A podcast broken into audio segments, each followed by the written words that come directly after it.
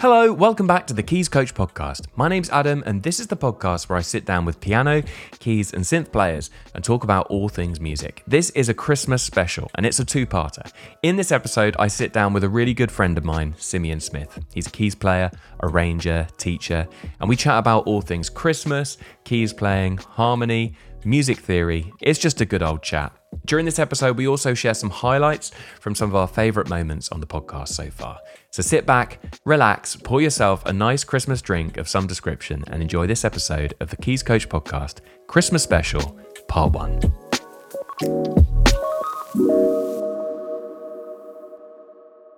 Simeon, thanks so much for coming on the podcast. Thank you for having me. It's Christmas special. Christmas special. Wow, I, I'm I'm honoured.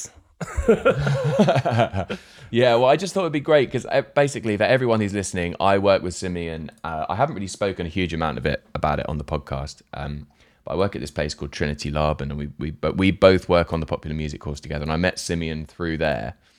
Um, so yeah, do you want to talk a little bit about yeah. what you teach actually there, Simeon? That'd be really cool. Um, yeah, yeah, absolutely. Yeah, so I um, I, I joined at the, the beginning of of this academic year in September.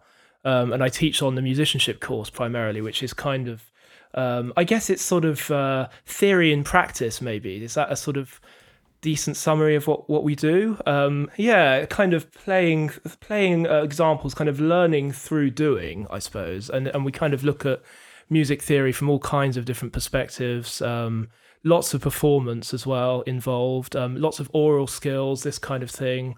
Um, so yeah, it's been an amazing journey actually.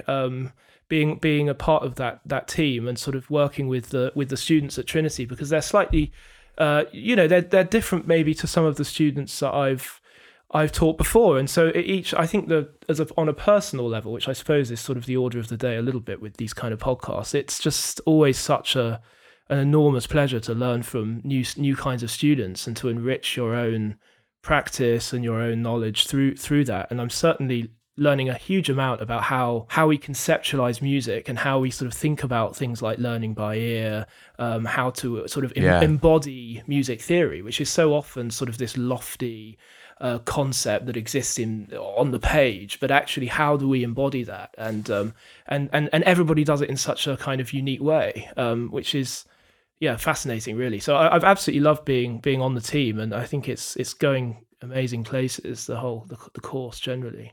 Yeah, it's it's been it's, it's been pretty fun setting it up and everything. It's been it's been good, and it's just it's just amazing to see so many students. Um, but yeah, we're we're here to talk about you, and I the reason why I asked you on this podcast is because um, every time I see you at work or something, we bump into each other. You've always just listened to one of the episodes, and I yeah. think you've, you've heard so many of the episodes. I think you might be one of the only people that listen to like all of them. So I'm so grateful for that. I have listened to all of them. Yeah, um, it's I mean, I've absolutely, honestly loved loved it. It's it's kind of been my threshold, I think, from home to work because I have quite a long commute because I live um, an hour and a half away from from Greenwich, um, and so I kind of use I, I have to get up fairly early, so I use the podcast as a way of transporting myself spiritually and emotionally into the sort of the, the world of, of right you know, music education, shall we say, something like that. Yeah, no, it's good. Um, oh, I'm really pleased, man. It's so it's good. Been, thank yeah, you for li- thank you so much for listening. It, it's it's been fun. Um, but I just thought it'd be great to get you on and just chat about.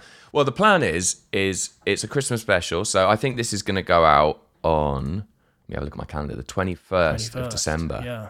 So it's feeling pretty Christmassy already. It kind of is, but it? I feel yeah. Where where are my where are my sleigh bells? I don't actually think I've got any to hand. They're somewhere. Um, but but uh, that's a shame. But it, it's I'm still feeling really in the absence of sleigh bells. I'm still feeling getting there Christmassy. Yeah, it's um yeah. I've yeah just just come out of a fairly sort of hectic period, and so actually the thought of just sitting in front of a fire with a you know a glass of uh, Laphroaig or something, and just just oh yeah, nice, and and just well just getting absolutely wasted is What do you normally do for Christmas? What's your what's your normal like setup for for Christmas Day?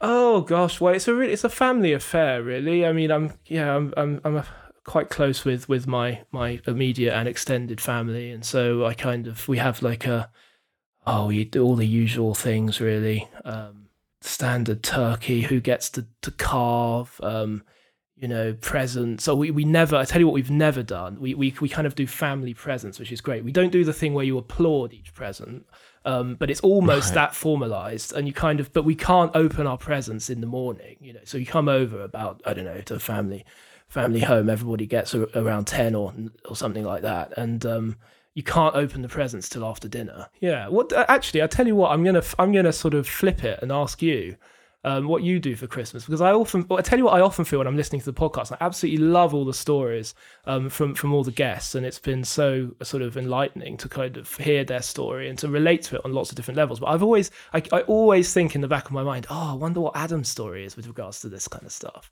So Oh yeah. so let me That interrogate is that is that's it. you're not the first person to have said that actually. I've had that feedback from a few people, so I think I've got to find a yeah, I've got to find a way to make that happen more. That's more of a um It's almost like you need somebody to interview you. that has also been suggested. It's all it's all it's all in the plans. It's all in the plans, um, which are emerging. But yeah, I think uh, you're, you're right. A few people have said that. But in terms of my Christmas, um, well, I've it's always sort of been going back to my mum and dad's house, which is in Portsmouth, uh, and I've got two brothers, and I think Christmas is going to be quite different this year because my brother has just well a, a year ago has had a, a baby. Oh, Um, and this is our first Christmas all to kind of together as a family, so that's going to be quite nice. So- congratulations, Adam's Yeah, brother, that's Mr. very nice. Saunders, Yeah. whoever, whatever, whoever he is.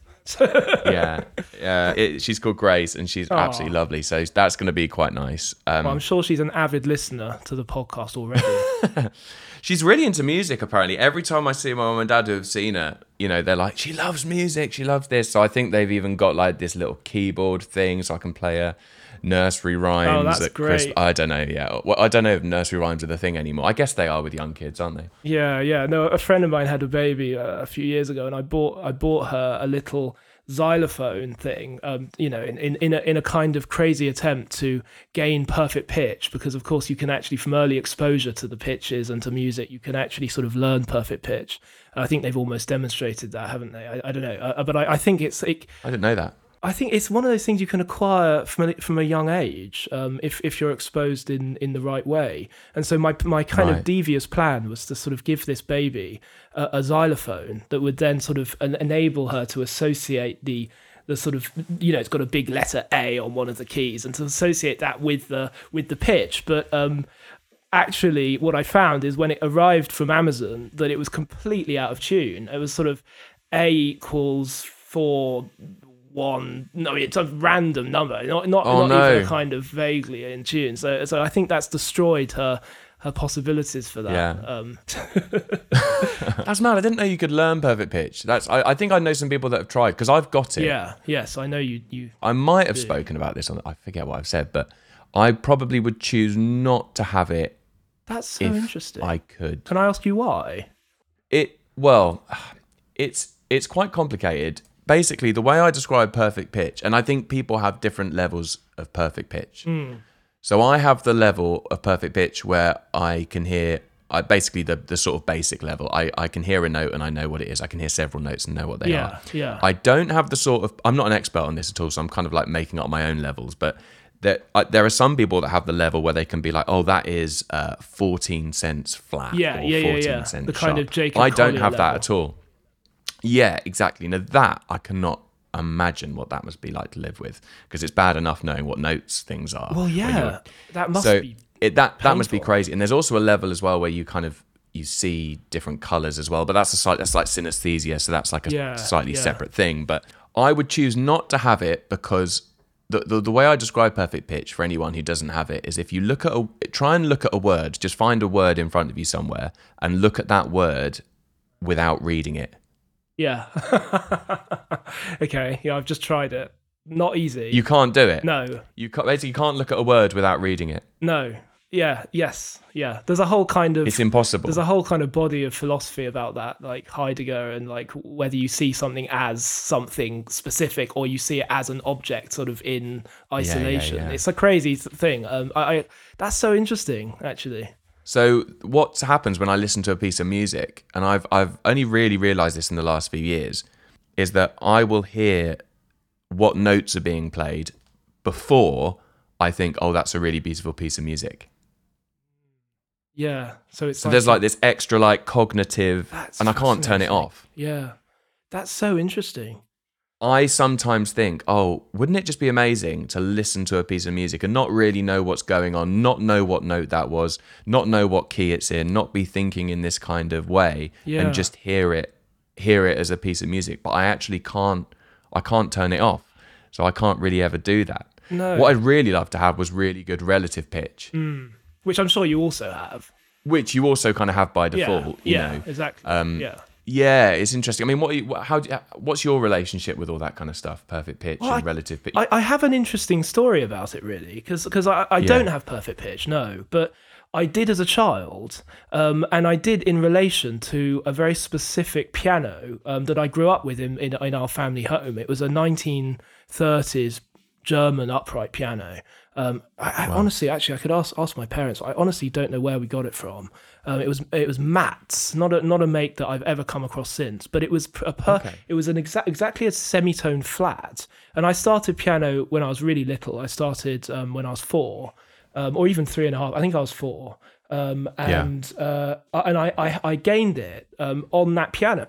So I had for, for most of my childhood, up until I really started listening to recorded music properly in my kind of teens, I had perfect pitch for that in for, for that tonality, which was a sort of faulty uh, C equals B kind of tonality, if you can kind of imagine that. So you saw, you heard, Oh, wow. um, you heard a B, and that was C to you. So, so you, so, but, but I, I can go into more detail about that because I think the whole thing is about embodiment in, in sort of your instrument. But what kind of happened is, is as I got older, it became more and more faulty, whereby actually I would confuse pitches, um, normally at the semitonal level. Um, and, Right. and and then now actually it's pretty much although it it's it's it does sort of have revenant uh, reappears in, in, at, at certain points but it's basically gone Funny ways. um, it's it's a strange Yeah. one because you know I've I've read also that sort of Beethoven had perfect pitch, um, you know, and he wrote the Ninth Symphony in D minor, but by the time he wrote it, he was deaf, and so actually Right. he probably imagined it in his mind in in C sharp minor because Oh, okay. your perfect pitch often goes flat as you get older. I don't know what the theory is behind of behind that, but it oh, kind of flattens as it Can't wait for that. it's a, it's a because I, I don't honestly don't know how you. I've actually wanted to ask somebody about this at, at certain points because I don't know how you conceptualize a recording that actually isn't in standard pitch. I mean, then there are tons of Well, this is this is what's interesting for me. So this is why I'm so grateful that I have the per, the, the sort of tight level of perfect pitch that I do have because I actually can't really tell when something's sharp or flat. Right, okay. That's what's so weird as well. Yeah. So or I know it's sharp or flat because I'm like, oh, that's weird. I can't actually work out what note that is, and then it's like, oh, right, it must be sharp or flat. away from yeah. So so it kind of Away right, from the act- I see. So it kind of just confuses you at that point, and but you can tell roughly where where it is. I can But- tell roughly where it is, but I'll I'll think, okay, this sounds like it's either an E flat or E. That's really weird. Why can I not? And I think, oh, Yeah, oh right, it must be I like a, a sharp E flat or Yeah, a flat. that is E flat. fascinating. It's a weird. It's a weird. It's a weird thing that is also incredibly useful for the sort of work I do. Um, Yeah. Oh, absolutely. like I do you know, loads of stuff with choirs, and I've got to transcribe loads of things, or if I've got to learn material quick, it's so helpful. Like I can sit down and just write a chart out and Yeah. be hundred percent sure that those are the right chords. Yeah, yeah. Um, no, I remember. I mean, uh, our, one of our colleagues, Joe Townsend, he he often has little anecdotes about people that he likes to tell. Right. I get this sort of idea Oh, that he has a repertoire. Um, and one that he always says about you is that you're just amazing at transcribing big band charts. He's like, well, Adam's just got this incredible ear, and he can just transcribe everything. You know, I, I dread to think what he, what repertoire he's gaining about me. Uh, what he's yeah, I saying. He'll have a little anecdote about you as well, I'm sure. But yeah, no, it's, yeah. it is really useful, and it's something that ha- has been useful in the past. But yeah, I'd love to be able to, I'd love to be able to flicker, flicker switch. Well, t- look, tell me about you. What, how did you get into the piano in the first place? I mean, we're the, the plan with this podcast was basically to do some little clips of the favorite bit of the podcast. But It was, wasn't it? Yeah. I'm quite enjoying just chatting away with you We're at the moment. So we, we'll see what happens. Maybe we'll come some clips in a bit. Yeah, we um, because because it all kind of ties in, doesn't it? it all ties in. Yeah. What, so, what, what's your journey been with the piano? How did you actually? Because I know you're big into classical music as well, and that's been a huge part of what you've done as well. Yeah, You kind I of tread mean- both sides of it. Uh, yeah, exactly. Yeah, I think that's a fairly fairly good way of describing it because I because I I I actually have a sort of I th- I mean, it's a pathway that certain people have, um, but you only meet them every so often, which is kind of essentially learning classical music but by ear. Um, and Oh, so right, it's wow. kind of straddles the the boundary between the two. Uh, it's basically it's sort of like the Suzuki method. Is is how I began. So I started. Um, I did that. Did you? That's yeah. I did the Suzuki method. Yeah, oh, I didn't really realize that. That actually Yeah. that explains a lot. So did you start when you were like four? Oh no, I was later, but I got taught by someone that taught the Suzuki method. I don't. Do you know what? It's incredibly ignorant. I don't really know what the Suzuki method is. I'm not sure I- anyone I- does. Do they not? Okay, Uh, it's, it's. I think it's quite a roundabout philosophy. Of I, I wouldn't I, look. I, I'm absolutely not even vaguely an expert on this at all. So I wouldn't like to speak for, for the Suzuki Institute of, of Great Britain or whatever the heck it's Yeah. called. Um, but um, it that's kind of how I started. And obviously, when you're that age, you're you're sort of plumped down in front of a piano and you just have to kind of do it. And, and and you kind of listen to the tapes and, and you have to it's it's all about the listening thing really you just listen Right. to rather than you know and I know I've been so interested to follow some of the stories and the journeys of people on who have appeared on the podcast and they talk about um, playing along to records and all this kind of stuff. It was basically that, but instead of listening to James Taylor, it was Mozart. Yeah, and it was just Right, these clips that you just listen to over and over again, and you kind of learn it by ear. So I I grew up without really having a particularly uh, refined sort of way of reading music. Um, it, certainly not in a performative sense. And even now, and obviously I've had to do that quite a bit professionally. So I, I now have a a kind of strange relationship where I kind of the piano is like two instruments to me really. One is Mm, playing musically and expressively, um, and and that generally is by ear. The the the smaller amount of information I'm reading, the better for that kind of thing. And then the other okay. side is when you're locked into a score and you're following, and you're obviously you know you have an internal pulse, and you just don't deviate from what's in front of you. But I I think what I find is that if you enjoy the music too much, then you go wrong. Um, So if, if you're if you're sort of following a score and you're like, wow, okay, I'm really that that voice thing is just great, and you're just enjoying it too much, then then you're you're, you're gonna you're gonna slip up. So you have to sort Yeah. of turn that side of your brain off. Um, in order to be able to sight read, in order to be able to accompany, say, in in a kind of pressured situation, I find, and I'm sure I, I wish that wasn't the case. Actually, that's my Yeah. biggest irritation um, with with right. with that side in the same way you were talking about sort of how perfect pitch has a has a dark underside. I think this is the same sort of thing. Um Yeah. but yeah it was that's how I, how i began really. Um and i suppose i didn't really properly get into recorded music um until my my teens. Um i I- i guess the the kind of first music i I, I liked, you know, this is my taste in music as opposed to stuff I was exposed to and sort of learnt in an educational setting was was like Pink Floyd and and you know Tony Banks from Genesis and I used to you know Mm. sit I, I worked out Great Gig in the Sky by ear and and Oh, used wow. to kind of um play play play that uh, at school I think I played it and I had to but I, I always I always when I was that age I always just wanted to be an electric guitarist to be honest you know, I had this this vision of uh, you know the geeky kind of classical pianist that played these pieces with fast runs that occasionally impressed my peer group, um, and actually wanting to kind of almost descend on a cloud of smoke with a white Stratocaster and just smash out comfortably numb and just sort of melt everyone's faces off. And, and you know, you kind of and I couldn't do that. I didn't have a guitar, and, I, and I never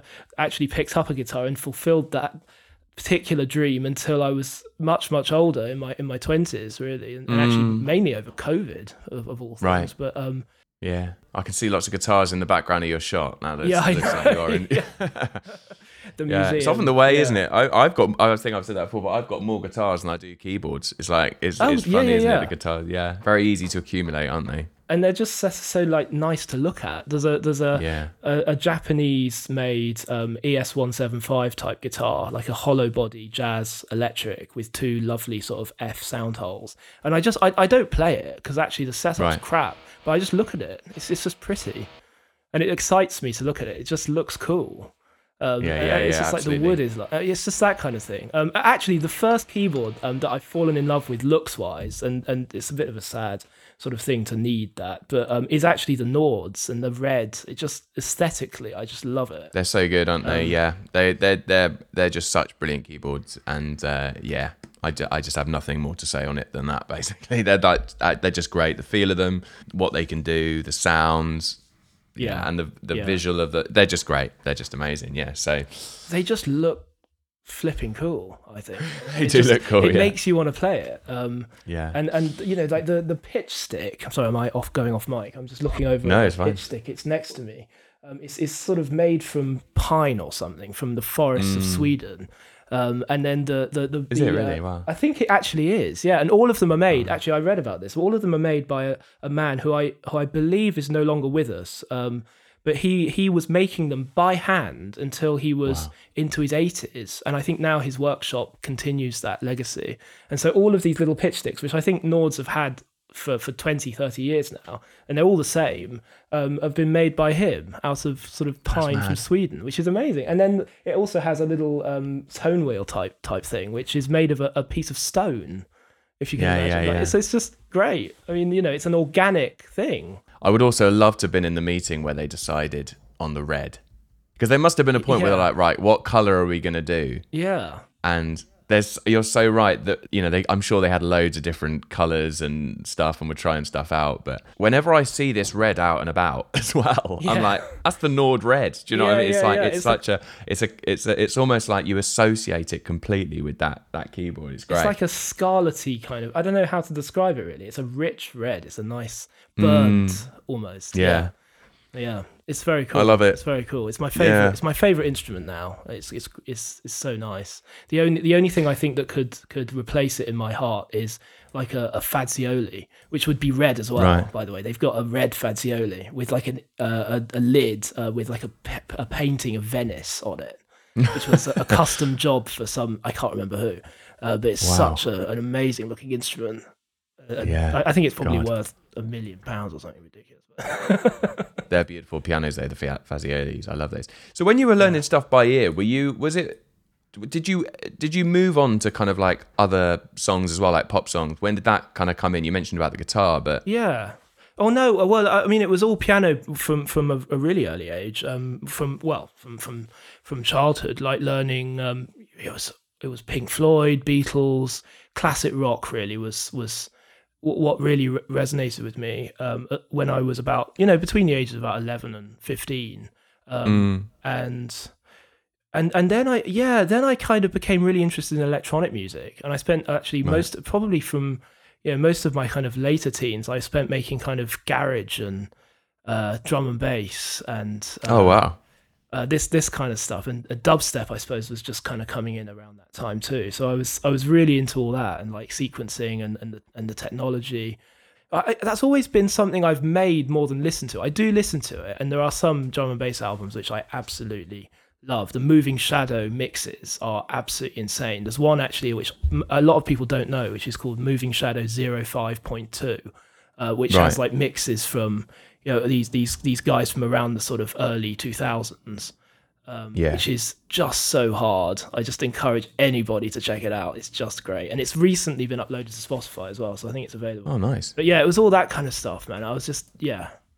And that it, it was it was an eclectic mix. It is funny, isn't it? It's like I, often in these interviews, I focus on people's early development in music and how they started and how they got into playing by ear. But the reason why I do that is because I think that is so form that is so important yeah. in your journey because I kind of feel like with uh, for, for example I think uh, you know I do a lot of work with a lot of classical teachers. Um, and when I say classical teachers, I mean teachers that might teach uh, like the class, uh, like violin or uh, the trumpet, and they've or they've kind of learned through the kind of graded system. And when I get, uh, I go and do these CPD conferences things where I go and kind of do. They quite often I get asked to go and do like a session with all of them on how you play by ear or how you improvise or these things that maybe don't rely on reading music and all those kind of things. And so many of them come up to me and say, "I would love to be able to do this, but I just feel like I'm I'm so wired the other way.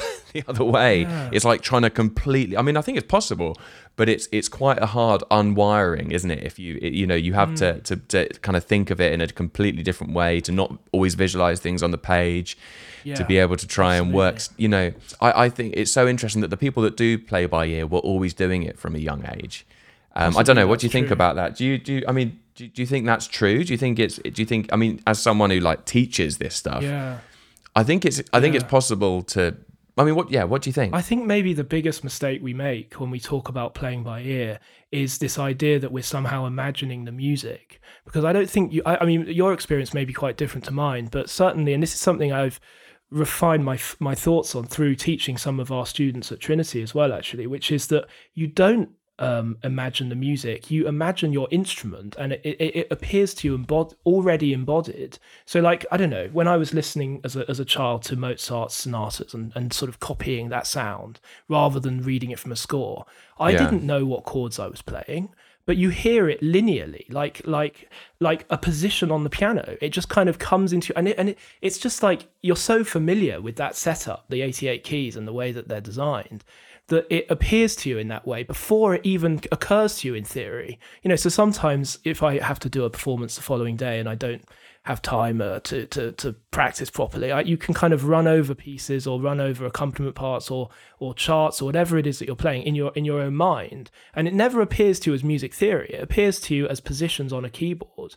Um, and so, I mean, you know, like I don't know, if, can you can you hear that? Does that come come? yeah, over? you might need to put your original sound on there. Maybe. I'll- just just to give you an example, um, an A minor sonata by Mozart, which is K three ten, I think, uh, which sounds a bit like this.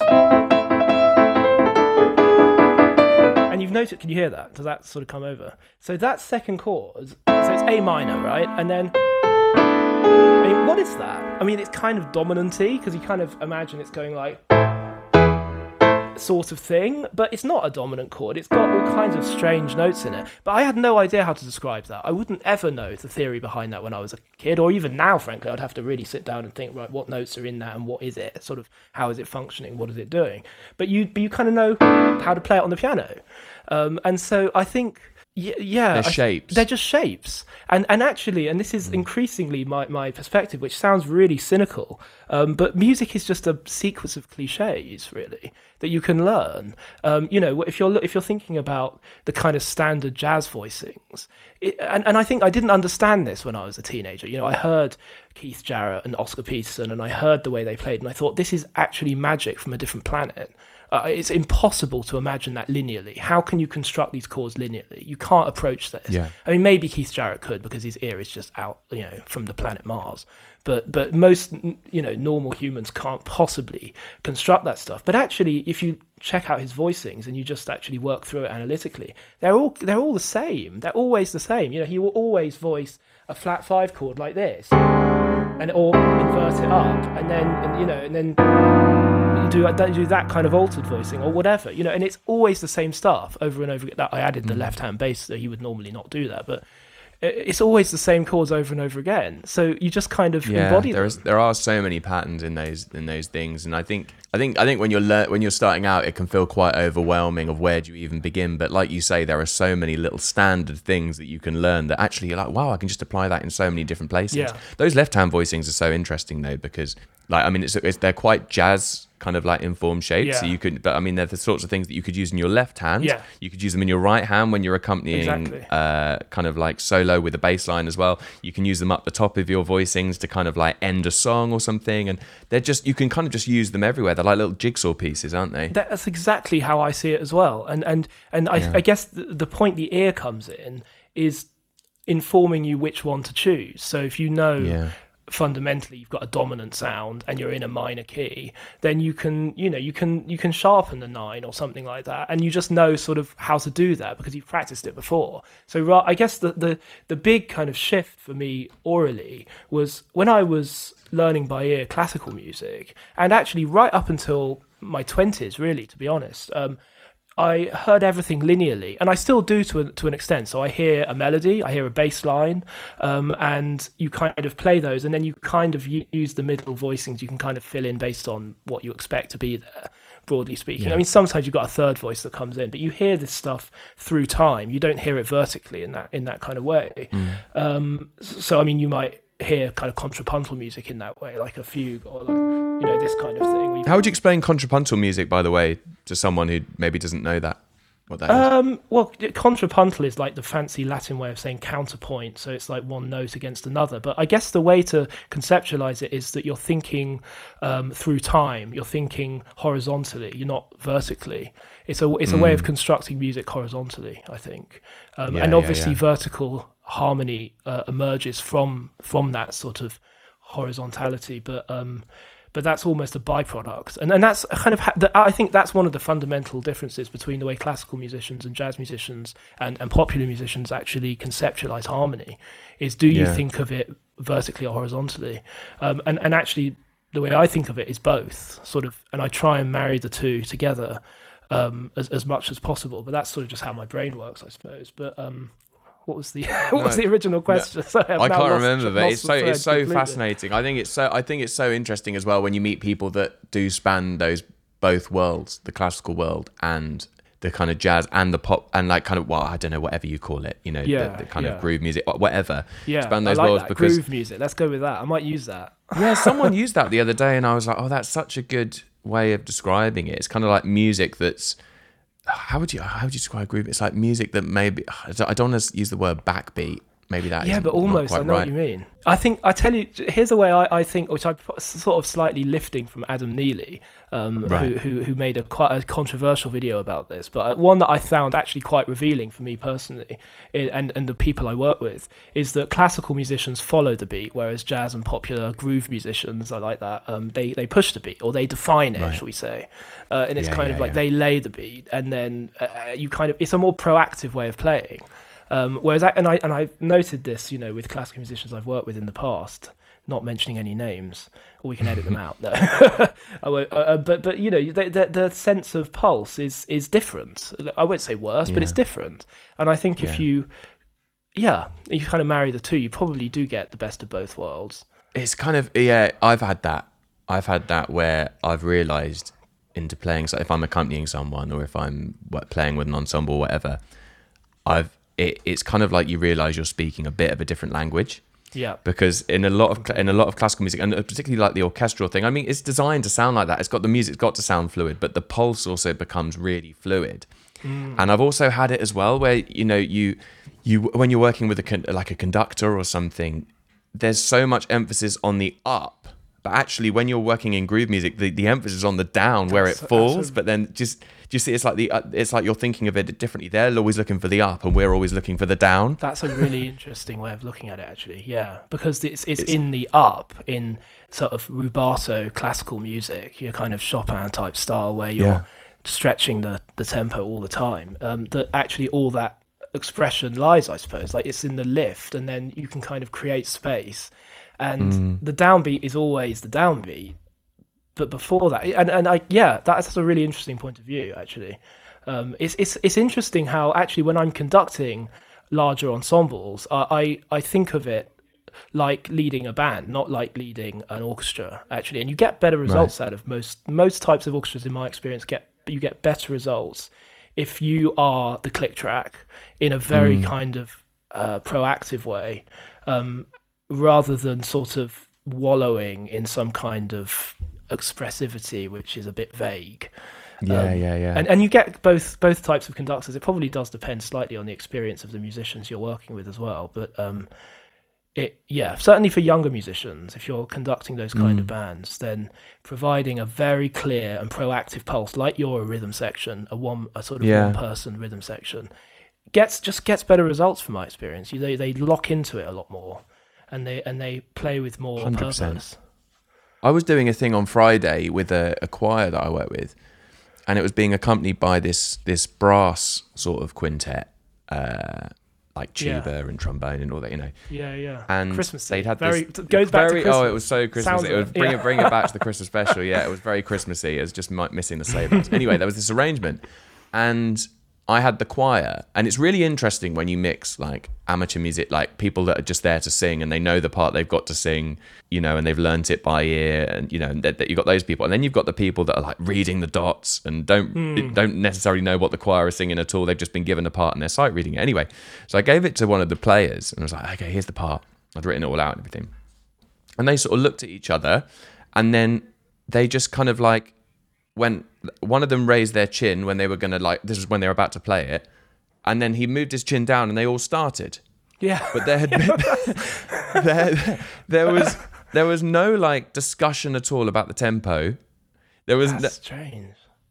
and I was like, that is we're just to me the groove of it and the tempo of it and the feel of it is like the most important thing. So it's like they, I, I guess, in that kind of world, the first bar is a bit of a scramble for everyone to kind of meet in the middle. I, That, but it, certainly from what you're saying, it sounds like it would be. I've seen that happen so many times. Yeah, no, and these are like professional musicians, you know, and it's like these like professional orchestral musicians. And I think just that that's what I mean about the whole philosophy of it being completely different. Mm. You know, sometimes on like a gig, someone will give like the longest counting in the world, Yeah. just so everyone gets like the feeling. yeah. I, I, This is- yeah, I'm more this- that way start- inclined. Yeah. you start clicking before you even start counting and it's just like everyone's like Yeah. feeling the groove and then when you start it's like yeah we're all on the same track i mean whether you end up on the same track at the end of the gig is, is a Well, different thing but you know know, the fingers same tempo but just the idea that i could be with like a band and just raise my chin That, yeah, I know, but I think actually the other part of, of, of the, the you know the, the, what that makes me feel is I'm a bit more I'm too much of a control freak for that.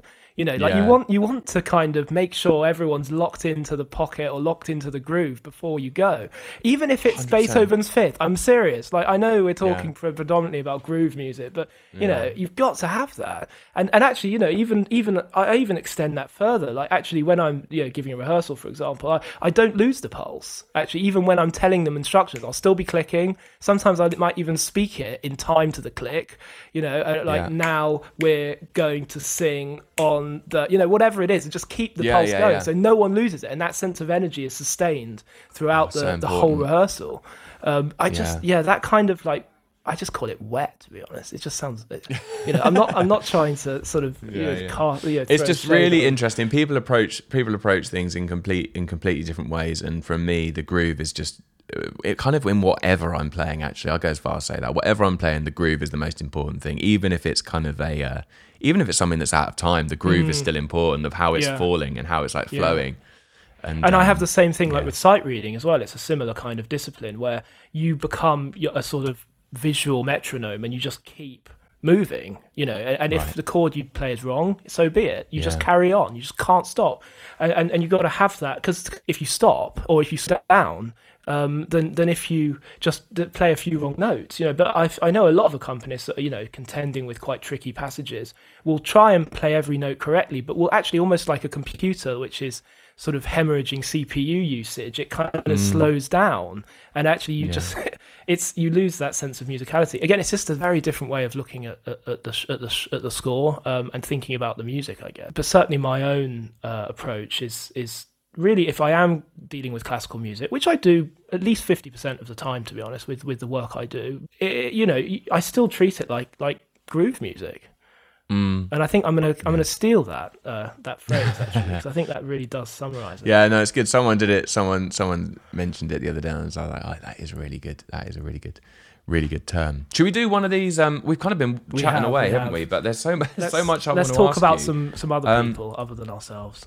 yeah, let's talk. Let, let well, let's just listen to. Maybe let's just do one, Hmm. right? And we can. I reckon we. I reckon this is going to be a two-parter because we're going to have to come yeah, back. yeah. So basically, for everyone listening, I asked Simeon. I was just like, right, come on, we chat about loads of stuff, and we'll do some bit best of little clips of the podcast. So I don't know what he's picked yet. Yeah, so- I don't know. Uh, So I guess yeah, I found it actually really difficult to pick because we talked about picking two, and I did find it quite difficult to narrow it down because there were so many really cool people with very sort of um, well u- unique insights really into into how this all all works. Um, you know, like Janette Mason, for example. I've I've actually been to a few of her her gigs at the Hideaway, and that's a, a venue I've played at. So I really Yeah, loved, loved hearing what she had to say about you know, actually, there was a great evocative moment um, in in her conversation where she talked about when the sort of cameras go live and you're playing in it for a live TV uh, context, and you have to just you know start as soon as it goes. And and, and I haven't done that myself. I've done sort of. Um, not live, pre-recorded TV stuff, but that kind of moment where this is, is sort of a do or die thing, and I just it, it just it makes your heart stop stop in your chest to kind of put yourself in that position and imagine how you would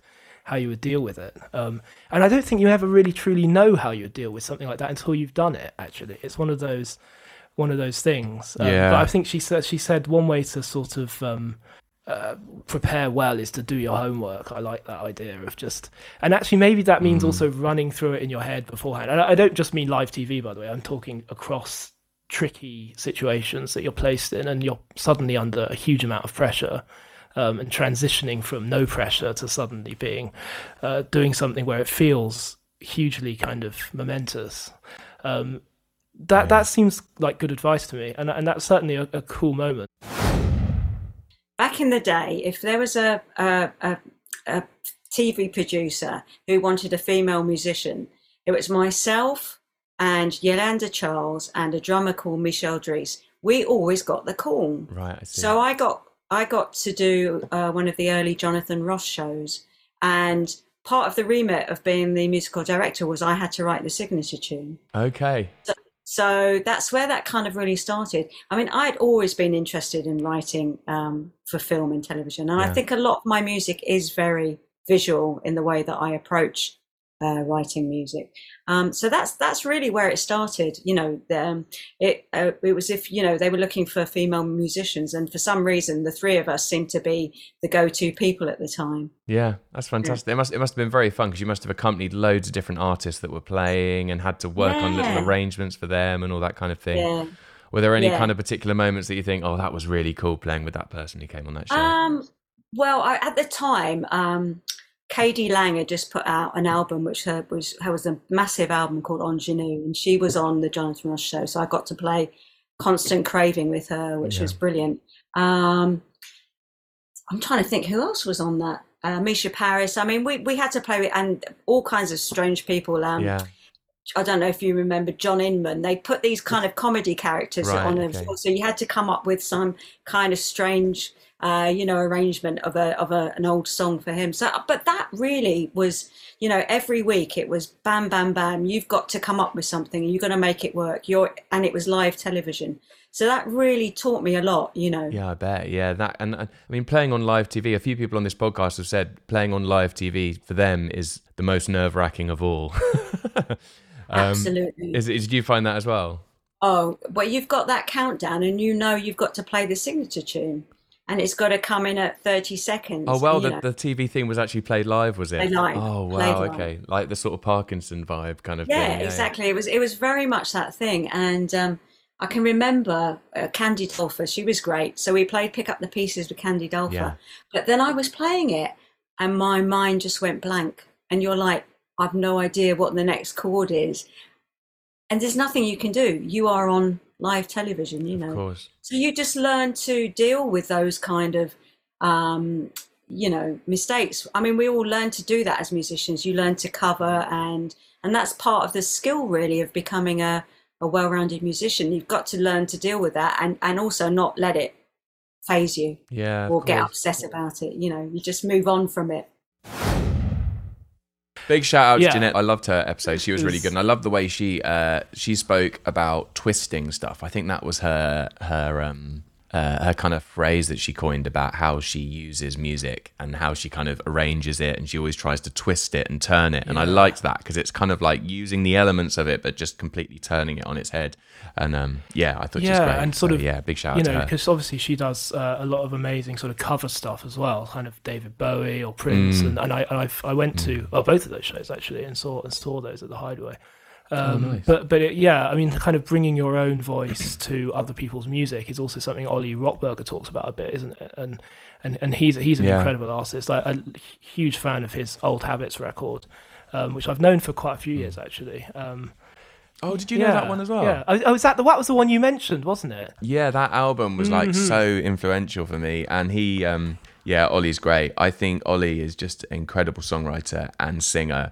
And yeah, yeah. For me, he has such a a voice on the piano. I just know when he's playing the piano. Yeah, uh, yes, absolutely. And it's so easy to kind of steal that. It's just so and I just I I can't think of many people like that, you know, where I just I instantly know I just yeah. I, I and it may be because I know his music really well and he uses inflections and like guitar led stuff. Well, like he, I, I think I spoke about that on the episode. Yeah, he just makes it sound like a guitar with the way he kind of slides between notes and uses interesting voicings and his harmony as well. He's got us kind of his harmonic world that he's in uh, for, for I'm not saying for all of his songs, but for, for particularly that old Habits record. Yeah. It's so it's it's kind of got elements of Randy Newman in there. It's got like One of it's my like favourites, little yeah. like seven chord like shift things he does. It's just anyway, yeah, he's wicked, man. Love him. Yeah, and he's like the master of that style as well. I think if Yeah. you know that, it's just a perfect. This sounds this this almost sounds like a double edged compliment, but it's like the perfect version of itself um, Yeah. of what it's trying to do. It's just so beautifully self contained. Um, and- Mm. Was he and, your was he your clip? Um, yeah, he can definitely be be one of my clips. Yeah, I've, Okay, let's let Yeah. I'll, I'll I'll put that in now. Let's have a listen. What sort of things can people do on piano to really develop their own style of playing and to create their own voice? Yeah, I mean, I think there might be two different answers again, depending on whether you're kind of um, whether you're really wanting to be a, for music to be your professional life and be have a career in music versus music being a purely pleasurable pastime rather than a full time occupation. So, um, I suppose I'm I'm I'm answering initially for maybe people that are wanting to develop a voice for music to be their life, you know, their life, their Definitely. work. Um, I think that it might sound like a simple thing, but I think spending some time really trying to get to the bottom of what it is that you love in the things that you love. What what is it in the piano playing that you hear and in the songs that you love? What is it that you're hearing? Is it the voicings? Is it the harmonic motion? Is it the melody? Is it is it the sonics? Is it the use of because I think that sometimes we, and particularly for those of us who have a jazz background, and there's a feeling of, well, if I'm not transcribing linear solos and and amassing, you know, that that language, that kind of language, then there's nothing else that's worthy of kind of my full-bodied, full-minded consideration. Um, and by the way, I think there's absolutely a place for transcription and linear and solos, and I've done my share of that and that. But that's a different. But I, but I, I'm talking about trying to actually ask yourself, well, what is it the thing? What is it in these five, ten pieces that I love? What is it that I'm gravitating towards? And then try and get to the bottom of what that is. Whether it's a case of figuring out some of the voicing, some of the harmonic motion, some of the hmm. sonics trying to understand what it is that you love about the music that you love and the keyboard players and the piano players that you love, irrespective of the genre. And then I think giving yourself real permission to to play and and and be at the piano and develop. You know, there, there, I think, and as much as there there's a there's a time and a place for structured practice and working on things. The best things that happened to me as a piano player came from just sitting at the piano and exploring and experimenting and trying things and writing things and enjoying the sounds that I was creating.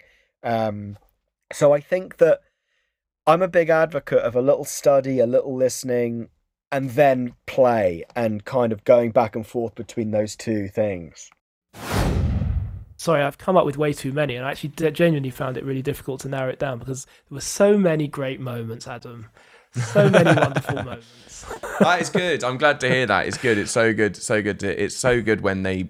I like that people are hearing it, you know, and hear, hearing it. It's so it's so reassuring for me as well because um, sometimes you just you basically just upload these MP3s to an online uh, podcast distributor, and then you have no idea who's listening to it. yeah, With a like something like. YouTube or something like that, you actually get comments. Like you know, if you sub- yeah. do a YouTube video, people comment, or people follow you on Instagram or on TikTok. People comment. A, a podcast, you have no, idea. no idea feedback at all. Yeah. no feedback at all. But it's kind of and then and that's what's so nice when you meet people that are actually listening to it. You know, it's great. Well, if you invite great guests, which they've all been, and you have a lovely radio ready speaking voice as you do, then it's going to sound pretty good. It's, it's I, I'm basically formula. living out my um, childhood dream, which was to have a uh, my own radio station. Yeah. Weirdly, yeah. it's funny how you go full circle in life, right, man? You go to- completely full circle. I started off, I like had a microphone, and I, it was called AJFM because my initials are Adam James. Love it. and I used to just basically pretend I was on the radio. and I That's used to so play this game where you'd have to like um, it's called hit the intro. Yeah. You know, like on local radio. I know you've, you've you, isn't your partner in radio? Yeah, yeah, yeah. She is. Yeah, yeah, she's yeah. a producer for Bauer. Okay, Media, nice. Yeah, I, greatest hits radio. Oh, wicked. okay, perfect. That's like ultimate for what I would love to have done.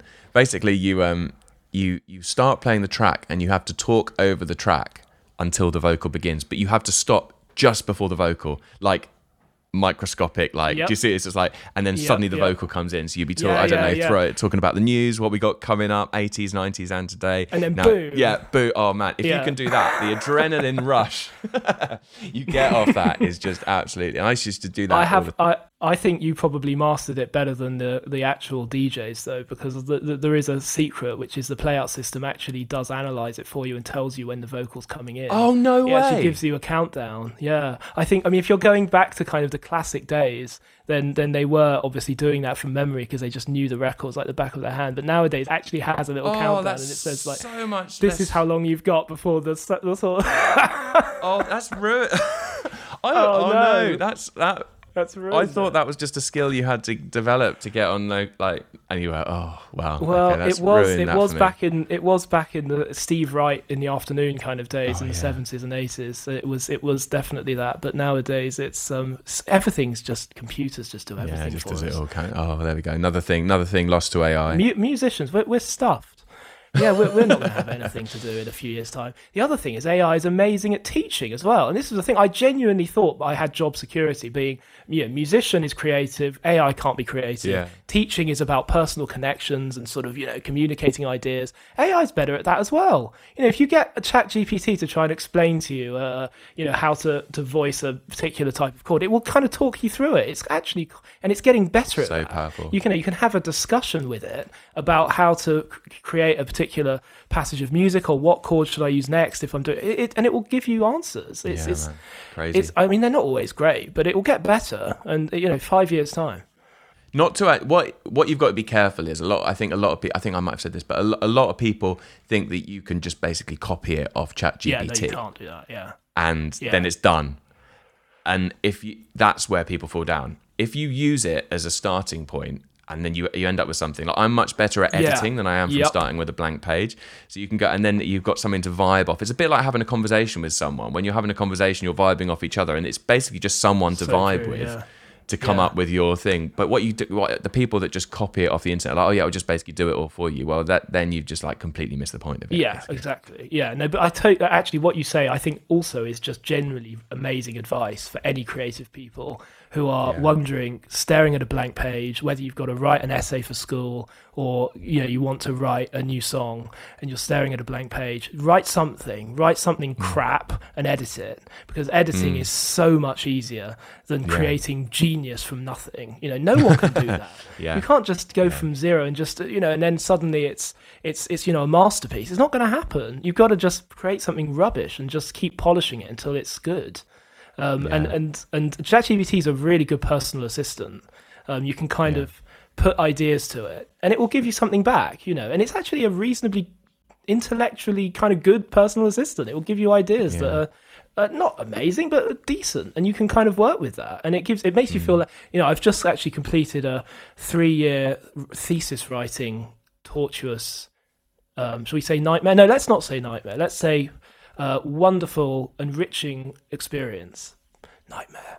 Um, You just And, you just um, got you're basically now doctor, right? uh, actually, as of Friday, um, I am Adam. Yes, I'm Oh, sorry. wow. Yeah. Are you going to get like your debit cards reprinted with doc- doctor on it? And Do you just know like, what? I will. Yeah.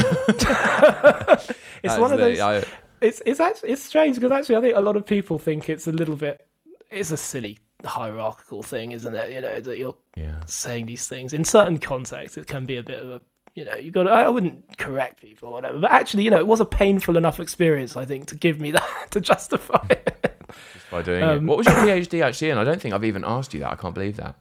What what was Well, like the topic I, of your thesis? I could certainly forgive you for not asking me that, and um, I can also forgive you for immediately forgetting what I'm about to say. um, but it was well to make it sound a little bit cooler than it actually is.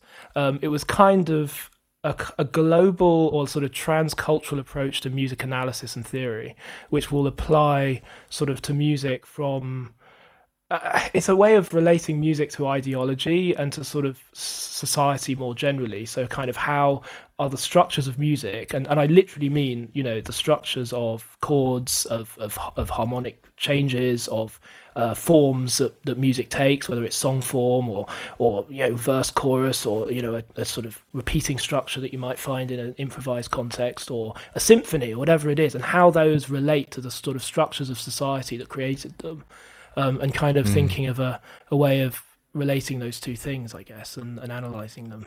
It's it's kind of wow. it's kind of specific, but I mean the, the, the the music I draw upon is quite quite interestingly eclectic. So I kind of draw right. on like, works by Gustav Holst, um, film film music by Hans Zimmer, um, you know, London London jazz scene. I talk about quite a bit. Um, you know, people like wow. like Nubia Garcia, the Ezra Collective, um, and sort of how these musics are kind of constructed, really, by looking at scales. Um, you know, because actually Holst and Nubia Garcia aren't too far away in terms of what they're doing with scales, um, right. and sort of drawing those links. And you wouldn't necessarily think that, but kind no, of drawing yeah. those links is is kind of cool. Um, Man, crazy! It is crazy, yeah. And but it's done now, so we don't we don't ever have to think about it again. But yeah, yeah it's funny to do something and want to never think about it again, isn't it? But yeah, and that's I'm really mate, mate. Mate, you, you should you should welcome to my life. yeah. Uh, I've I've had people say, oh, you know, particularly at work and stuff, or they've said, oh, you should do a PhD or a, you know, and I'm like, oh, I don't know if I, I mean, I just did these books. Yeah, you've done. That's your really, PhD. Man, that was I, I, can't even. I'm going to do like an episode about how I did it, but like sitting down in front of a Word document as like a creative Sort of. Oh, right. When you sit down, when you sit down to write music for a day, or you're doing anything musical, you've got a gig coming up, you're rehearsing. At the end of the day, you have some kind of like tangible sound or something recording or something that you've created that's like quite rewarding and yeah. can be adrenaline rush, you know, and all this mm. stuff. Oh, definitely. To find yourself to sit down in front of a Word document at the end of the day and you work really, really hard, and then at the end of the day, you have a page of kind of like text with diagrams and sort yeah. of stuff, and some sound files, but the sound files are obviously separate it's just it's very hard to get motivated to kind yeah, of do that yeah. and particularly when you're on like a really tough bit like i sort of completely had i realized when i was doing it that actually to understand anything advanced in music like in terms of theory this is for everyone listening this is like there were like books about theory there were like music about, about chords about rhythm about all these different things but aimed at popular uh, pop and rock musicians um, uh, and what i what i discovered was that to understand anything i mean it sounds so obvious but to understand anything advanced, you have to be all over the basics. Hmm. Yeah. If you have any gaps in your knowledge in the basics, then when you get to any kind of advanced thing or ex- like whatever it might be, it just means that you're you, there'll be a point where you can't understand that because you don't you you're not over that like basic thing. I'm talking like super basics. I'm talking like so one of the things I had to work out was when I was doing these books was how do you teach everyone what notes are in in each each major scale? Yeah. That's a really good question. And and did you come to any conclusion? I I realized that the only way, and I because I used to hate the tone tone semitone thing, right? I used to mm, hate yeah, that useless because it's not, yeah, it's never the way I've done it. Totally agreed. That's the only way you can teach everyone though what notes are in a major scale. Maybe you're right. Without yeah. writing them all down or getting them to learn them by you, to, to, give them some formula to work it out. That's the only way I realized you could do it. I spoke to so many people about it, and and I got myself in a real like, I, I you know, when you get yourself into those kind of like sort of like circular, like thinking. I got in a real tiz about uh, seventh chords. Yeah. And the fact that we always call a seven chord a dominant seven chord. Yeah. But yeah. actually, I the, the the the term dominant. Oh, sorry, this has got so nerdy all of a sudden. But the oh, term dominant it. is so um is so problematic if if the seven chord in the key doesn't fall on the five just uh, because dominant means the fifth place in a key, like the that's fifth the fifth chord in a key, yeah. and that's so I got in a whole thing about whether it should, and then seventh chords, and I mean it sounds so ridiculous now, and I'm not really that bothered about it now, but at the yeah. time when you're writing it and you've got to you've got to like you've got to you've got to articulate it and put it in this book and it's there forever. You're like oh is it a seventh chord or is it a seven chord? That's a good is it is it like yeah. dominant? Is it is it you and you you tie yourself up in all these yeah. things. I realize that such a good way of looking at anything uh, related to harmony is to look at everything through the lens of the major scale Yeah, that was the I biggest agree thing with I took and away. Actually, that's very really, and just to bring it back to the incredibly boring topic of my PhD, um, that's pretty much the conclusion I came to with all my research. Really, Yeah. is that if you conceptualize everything in terms of pitch class sets, which is what a scale is, it's just a set Mm. of pitches. Then you can actually explain the whole structure of the music, and that applies as much to you know music of the Ezra Collective or or of um, you know King Tubby's or whoever, uh, Yeah, uh, whatever it as is. it does to to Holst or, or Beethoven or whatever. And it's it is that thing. I mean, I, I think yeah, the major scale is is obviously a con- responsible for what ninety percent really of, of Western harmony. Um, and then there are some other important scales as well, like the melodic minor scale comes up quite a lot. Harmonic minor. Mm. But if you scales come up relate, if you always learn that through the lens of the major, yeah, okay, no, I, yeah, fair so. enough. Do you see what I mean? So Yeah, I, yeah. I think of all of my major scale, like all the harmonic minor, the melodic minor, all of my most think of them like change the notes in the major scale to get Yeah, there. yeah, Like I sort of realised that actually, and I, I'm not, and I'm not sure if I'm I'm right here, but I'm even coming to the conclusion that there isn't really a minor key. yes, I there's agree with only there's only a major key Totally and you're just starting it in a different place it's like Exactly. uh, and i've got i came up with all these different things and then you get into different conversations with people that think differently and you just tie yourselves up anyway no, I agree yeah. with that. It- A, a minor, minor is yeah, it's a borrowing from a from a parallel key, but it's yeah, it's basically a, a, the same key. If it's if you're thinking C major, A minor, they're the same key. Yeah, I, I Mm, agree. exactly completely agree with exactly and you know. Um, they function in the same way, and actually Holst is an interesting composer for that because he will never distinguish between those two. If you listen to Right. um, you know, like Saturn, which is um, from the planets, which is a really um, massive orchestral suite, which was basically re- responsible for the sound world of a lot of uh, contemporary film music. But no, that distinction between major and minor is it's a it's a really interesting one. And you know, I think actually what you were saying about tone, tone, semitone, or, or the kind of way of constructing a scale through description. Um, it, it works theoretically, and, and actually, I think it works in terms of a teaching method um, in a generalized sense. But actually, the way I, I conceptualize it, and I, I suspect you'll be the same because I think we're both coming at this from a fairly similar kind of point of view, which is through the piano, really. and actually, you kind yeah. of visualize it pianistically in some way, you know. So, if so you're visual imagining the piano isn't it it's, It's just so visual. helpful yeah. that, and that's the way it that's the way it exists. And, and actually and i know this sounds awful um, but i do think maybe the best way of teaching music theory is to just teach keyboard skills in a way Yeah. which sounds really exclusionary for like people that have different instruments and different backgrounds and all the rest of it. And Mm. it is in a way and it's not ideal but learning things from a page and sort of you know like a maths sort of textbook or something I just don't know if that works. You know, we in the same way you need to buy a calculator for school to, to do your GCSE maths, you kind of need a keyboard to be able to fully kind of grasp music. I think, in in, in the sense of certainly in in the sense of music theory, if you're trying to conceptualize across instruments, because the guitar is good. I think it's you know I've learned a lot from the guitar. you can get away with a lot on the guitar can't you i know a lot of amazing guitarists who maybe don't know what notes they're playing all of the time I, I, I am apart from the amazing bit. That is basically me on the guitar. yeah too. you can Um, you can you know you can get really far on the guitar and you could you could just be like you could stop them someone mid playing and be like what notes you playing and they'd have to actually physically work it out now i don't think you could do that on the piano i don't think you could get to a point where you're able to play a chord without like knowing the notes that you're Yeah. you're playing it's just I mean, I guess you could if it was like a muscle memory thing, or I, I don't know. But it's that guitarists can get. I, I think it's very hard on the piano to be able to play something and not know what notes you're playing, or you know, cause Yeah, because they, yeah. are all laid out completely differently. On the guitar, it's all the same. So you just, for want of a better phrase, you can you just have to shift your hand up basically. And, and, Exactly. Yeah. you know, But it I isn't think- quite that simple. Apologies to any guitarists that are listening. That it isn't quite that simple, but but it is like it's an iterative pattern in the way the piano isn't and this is the thing that i think the piano is misleading on two fronts firstly it's in c i mean well, however you Yeah. look at it in the same way a clarinet is in b flat a piano is in c uh, it's just it's just geared up to playing you know the c major scale here's the left hand again there's a C major scale. Didn't really intend it to be one, but it is one. Um, and it's just it's in C, um, and so that means playing in B is harder. Uh, uh, in, in in many ways, you have to learn it in a separate way. Um, the guitar isn't in any key, actually. Genuinely, open strings kind of throw a spanner in the works to some degree, but you can actually kind of almost avoid them if you're a bit of a noob like me.